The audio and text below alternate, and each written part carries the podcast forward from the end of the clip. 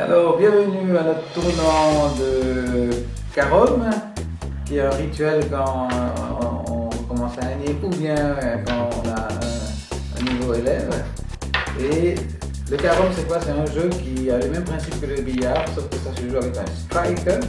Un striker, on pourrait dire aussi une, une palette. Comment vous appeler ça encore Un peuple, voilà par exemple.